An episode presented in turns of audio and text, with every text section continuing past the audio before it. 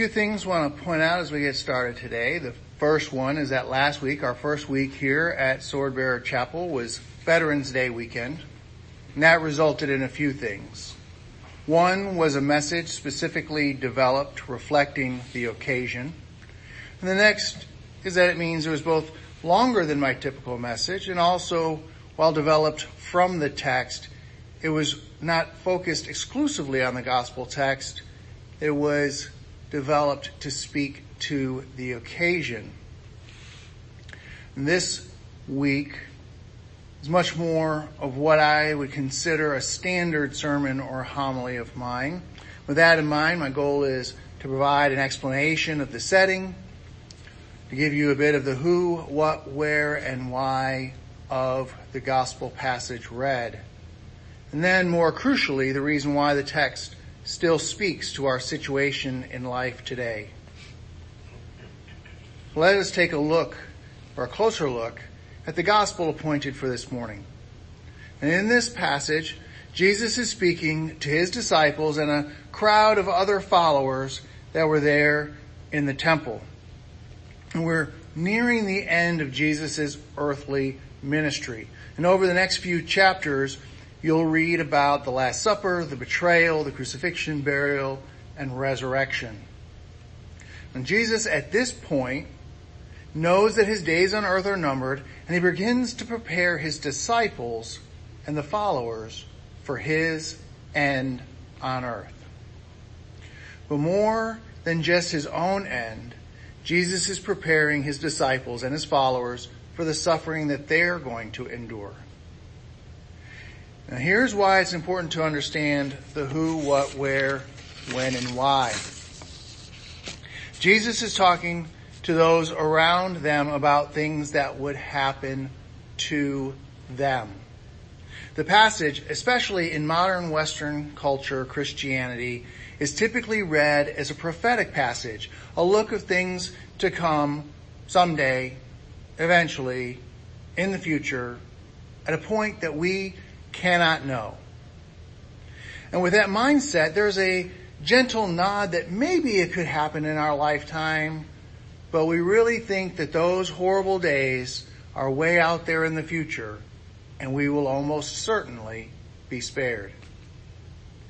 And this does everybody a disservice. First, what Jesus explained would happen to those who were there listening happened to those who were there listening. In AD 70, that's AD, not 18, AD 70, the Romans desecrated the temple in Jerusalem and tore it apart stone by stone, just as Jesus said would happen. Their purpose was to remove the gold inside. Throughout the Roman Empire, Christians were persecuted and killed. Friends and family members informed on each other, resulting in arrest and martyrdom of untold number of Christians. Under Emperor Nero Claudius Caesar, more commonly known just as Nero, Christians were tied to posts, covered in oil and tar, and burned at night to light the streets of Rome. These Christians burned alive became known as the candlesticks of Christianity and a name now given to fireworks, Roman candles. Jesus is talking to those who is around them, around him, talking to them about what happened to them. When Jesus tells the people that are around him, this is what you're going to experience. They experienced it in their lifetime. The first reason that this is important is fairly simple. We need to recognize that these events have happened. It's not a comment about what will happen at a future date. And the second reason is a little bit more complicated, and that is more from the who, what, where, why, when to the here and the now as to why it's important to us today. Nothing is recorded in the Bible just for the people who were there. By recording what Jesus said, Luke extends that message to every generation that comes thereafter. Luke wants you to know that Christians can and they do suffer. Let me repeat that. Christians can and they do suffer. And that is an unpopular message today. We like messages of health and wealth and prosperity, so common on television and from so many pulpits all across the country. I challenge you to find a hymn written since the 1930s, probably since even earlier, that speaks of suffering. Hymns used to be, It is well with my soul, 1873, about sorrow and grief. The Faith of Our Fathers, 1849, about being imprisoned and killed for the faith. Christian, do you see them? The late 600s, maybe early 700s, about how demons are constantly striving against us, constantly trying to provoke us. And my favorite of all of the Advent hymns, O come, O come, Emmanuel, in the 12th century, sings the lament we face on earth and our hope in the future return of Christ.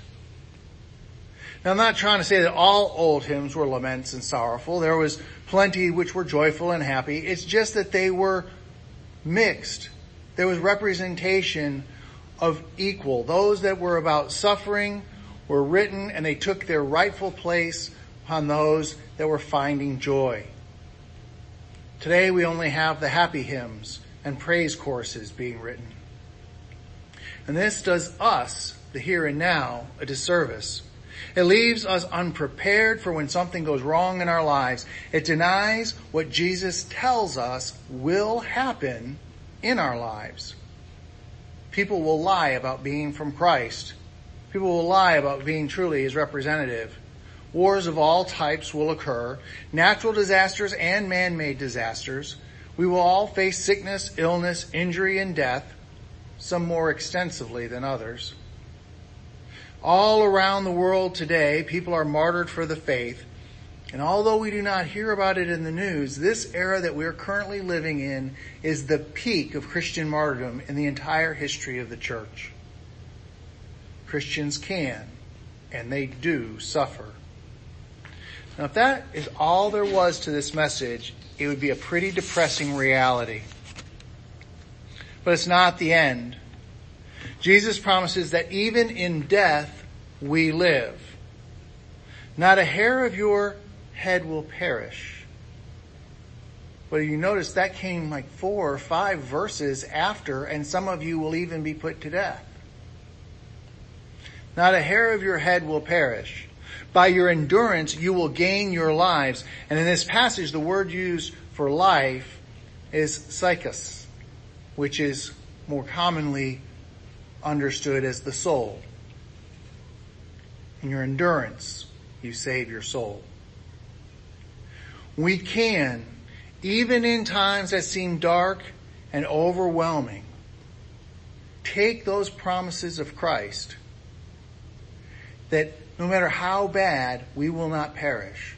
No matter how severe the situation, our endurance will cause our salvation.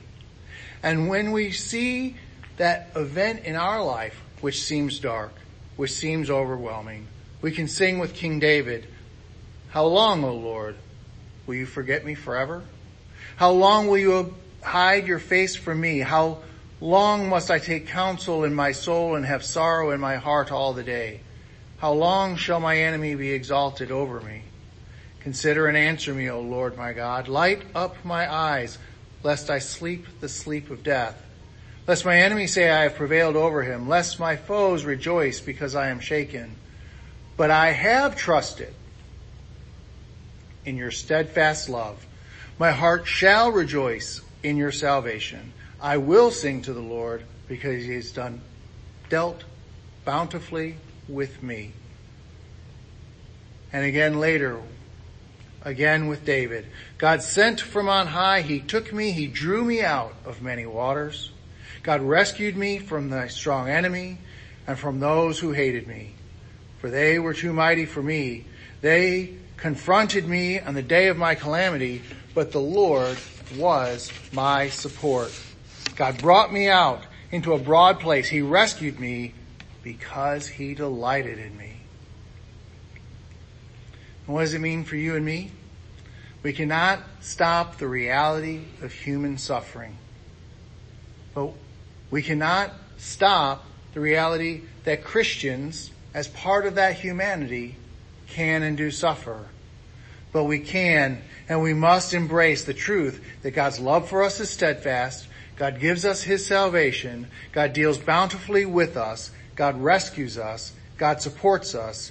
And all of this because God delights in us. And for that, even in times of suffering, we can take joy and sing a happy hymn. Amen.